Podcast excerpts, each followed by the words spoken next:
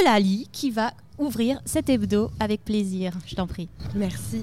Aujourd'hui, on se retrouve pour une petite bulle littéraire avec mes trois recommandations pour le mois de février afin que vos piles à lire se remplissent et que vous me remerciez et que vous pensiez à moi avec un bon plaid et un bon petit chocolat. Je vais commencer tout de suite par un livre qui va nous replonger en enfance et qui va nous rappeler une certaine petite Madeleine de Proust dont on en a bien besoin en ce temps de février bien froid. Je pense que les sourires vont euh, arriver sur les lèvres quand je vais évoquer le nom de Princesse Sarah. En effet, il est arrivé sur Netflix euh, durant euh, l'année 2022 et donc a fait le bonheur des plus petites filles et puis des plus grandes aussi puisqu'il a traversé les générations. Et je pensais que c'était un scénariste névrosé, mais pas du tout. C'est un auteur un petit peu psychopathe qui nous a sorti ce livre en 1905. Donc on retrouve forcément l'émotion que même les cœurs les plus meurtris euh, vont retrouver. Et pour la petite question, oui, le livre est bien pire que le dessin animé. Donc on a une trame extrêmement similaire, mais totalement différente, où on va retrouver forcément notre personnage éponyme, Sarah Crew, mais également la caricature parfaite de mademoiselle euh, Mangin, la directrice euh, torsionnaire. Également notre petite Lottie que l'on aime et que l'on déteste euh, par-dessus tout et notre peste préférée, Lavinia. Du coup, grâce à ce livre et avec la série que nous connaissons tant, on peut poser la question, cette fameuse question de faut-il adapter un livre à la virgule près? Et pour ce dernier, le détail que euh, le livre nous rapporte par rapport aux scènes, par rapport aux caractères qui sont un peu plus explorés, forcément, il apporte notre propre vision et notre propre histoire, mais toujours avec euh, cette très belle morale. Et je vais inviter donc euh, les parents à acheter ce livre pour le lire à leurs enfants, mais également à le faire lire, parce que même s'il a été sorti fin 19e siècle, il est très très simple à lire.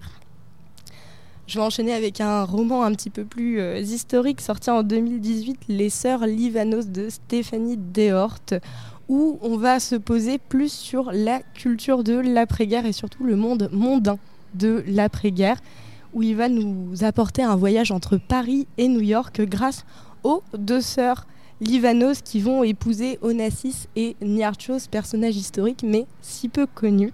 Et on va retrouver grâce à ce livre leur rencontre à Jackie Kennedy, John Fitzgerald Kennedy, pardon, Maria Callas ou encore Marilyn Monroe.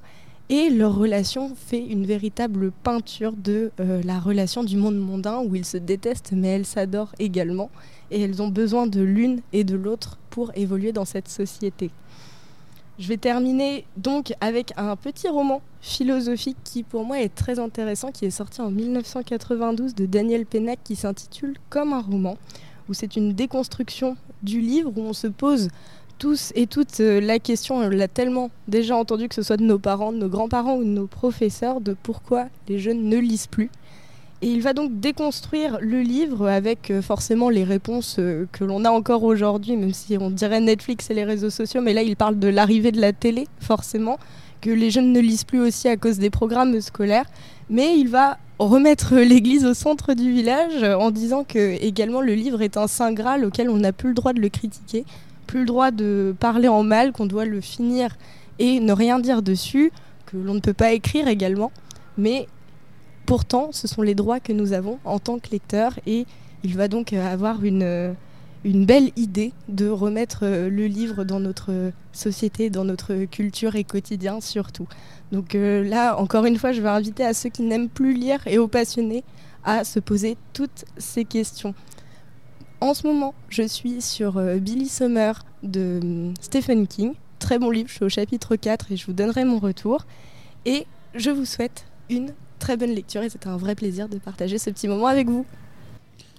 Merci Eulalie pour cette euh, première chronique euh, lecture bibliothèque. Je ne sais pas comment on va l'appeler. Euh, comment tu as décidé d'appeler ta chronique? Moi j'aimerais bien l'appeler la petite bulle littéraire. Eh bah, très bien, on va pour la petite bulle littéraire. C'est acté pour ce soir, enfin pour aujourd'hui, pour ce soir comme vous voulez. tout dépend de quand vous nous écoutez. Merci en tout cas pour cette chronique. C'était une première pour toi en radio. Exactement. Comment tu le sens? Écoutez, euh, ça s'est super bien passé, ça a été un véritable plaisir. Bon bah génial, euh, plaisir euh, partagé pour nous tous et d'ailleurs petit big up à Daniel Pena que j'aimais beaucoup, moi. Je ne sais pas, tu sais. Ah, bon, Euh, Mathias. moi, pour ma part, petit big up à Princesse Sarah. ah que, oui, oui, bien sûr, une référence. Qu'est-ce qu'elle hein. prend cher, la pauvre. Et il y a un film d'ailleurs qui s'appelle La Petite Princesse en version française, qui est, je crois, sur Disney. Et qui Euh, parle de cette histoire. hein. Ah, qui raconte carrément tout. hein, Ah oui, euh, voilà. Euh, oui, oui, non, il y a tous les personnages. euh, Mangin, Lottie et tout le monde. Le père qui est de l'autre bout de la rue, là, euh, depuis le début, et qui est. Voilà, non, non, très agaçant. On a envie de la secouer, on a envie de la gifler, un peu la pauvre Sarah, mais. euh, Comme quoi, euh, c'est. Petite note dans le livre, elle a beaucoup plus de caractère, donc on est vraiment de son côté. Oui, euh, dans la, dans la, c'est c'est une serpillière dans le, dans la, dans l'animé. Mm. C'est vraiment une serpillière, la pauvre fille. En plus, le, le doublage français n'arrange rien. Dans le livre, elle a un- dans le film, pardon, que le livre, je ne l'ai pas lu. Euh, J'allais pas me faire toutes les versions de Princesse Sarah non plus. Je suis pas. un- Un grand je passionné. suis pas. un- Oh, j'aime bien, c'est rigolo. Voir des enfants souffrir, moi, c'est mon truc. Mais euh. Tu Et pourrais en de- faire une de- chronique. de la- et Princesse- Prin- la, la- la- la gamine qui joue euh, donc le personnage de Sarah a un peu plus, un peu plus affirmé, mais il- elle s'en prend quand même plein la tête. euh, elle passe d'enfant pourri gâté au cœur d'or à celui de de- d'aspirante Cendrillon dans, dans- Ah oui, c'est ça, c'est un côté Cendrillon, Voilà. euh, très clairement. Ouais, sauf Bien. que bon, dans Cendrillon, euh, il y a peu d'espoir parce que le père est mort, alors que là, bon, il on nous dit qu'il est mort, mais euh, en fait pas du tout. Euh, désolé, je viens de spoiler la Voilà. fin. Il Bah, est spoil, la long- thématique de ce soir, tout le, le long spoil. du film devant la fenêtre d'en face et il est amnésique. Donc il la voit tous les jours porter ses courses. Il dit- Enfin, ça, c'est la, la version du, li- du, Du film, oui, oui, bien sûr, Parce que le livre, c'est pas du tout ça, il vous a pas spoilé le livre. Bon bah lisez le pas. livre euh, Bon, bah, et parfait, regardez ouais. le film, mais je vous ai spoilé la fin, donc tant pis pour vous. En tout cas, des belles lectures, des, des livres qui ont été écrits il y a longtemps. Il y a quand même des adaptations toujours en série et en film qu'on peut aller euh, regarder si on n'a pas envie d'aller lire un livre. Ça voilà, va un peu à l'encontre de l'esprit du truc. L'idée de ma chronique. sorry.